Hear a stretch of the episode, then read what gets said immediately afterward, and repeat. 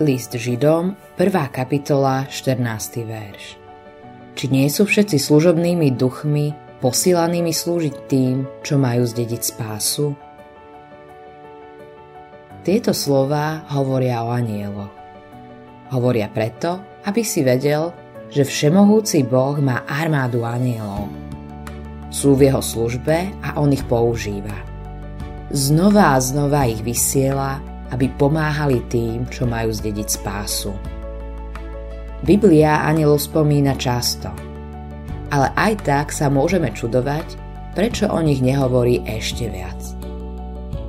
Ako si spomínaš, majú nesmiernu silu. Vysvetlenie je nepochybne v tom, že Boh nás chce uchrániť pred tým, aby sme ich uctievali, pretože to je hriech. Boli by sme v tomto nebezpečenstve, ak by sme sa na nich zamerali. Apoštol Ján padol k nohám aniela na Patmose, no ten mu nedovolil uctievať ho. Anieli sú našimi služobníkmi. Uctievať máme len Pána Boha. Anieli dostali úlohu. Majú ľuďom pomáhať zdediť spásu. Nemôžeš si ju zaslúžiť. Vykonal ju Ježiš. Jeho dielo sa nedá vylepšiť. Spásu máš dediť a anieli ti v tom pomôžu. Satan a jeho armáda duchov majú jeden hlavný cieľ. Chcú ti zabrániť, aby si získal svoje dedičstvo. Ako to urobia, je pre nich druhoradé. Len nech dosiahnu svoj cieľ.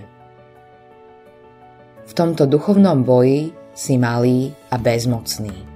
Satan je silný a bojuje proti tebe zo všetkých strán. Preto sa máš obliecť do celej výzbroje Božej. Keď to robíš, nemáš volať anielov, ale musíš sa modliť k Bohu. On potom pošle anielov, aby ti slúžili. Nevieme, ako často to Boh robí, ale môžeme si byť istí, že sa to deje často. Ak by pán nestal za nami z nebies, stratili by sme dedičstvo, ktoré pre nás Ježiš vydobil. Boh nás času na čas vedie hlbokými, tmavými a nebezpečnými údoliami. Možno si práve teraz v údolí malomyselnosti a zúfalstva. Musíš vedieť, že nie si sám. Boh videl tvoju úzkosť a vstúpil do nej – obkolesil ťa ohnivou stenou anielov. Čo sa týka teba, diabol má v podstate len jeden cieľ. Ale to má aj Pán Boh. Boh chce, aby si zdedil spásu. A anieli mu pomôžu tento cieľ dosiahnuť. Autorom tohto zamyslenia je Hans Erik Nissen.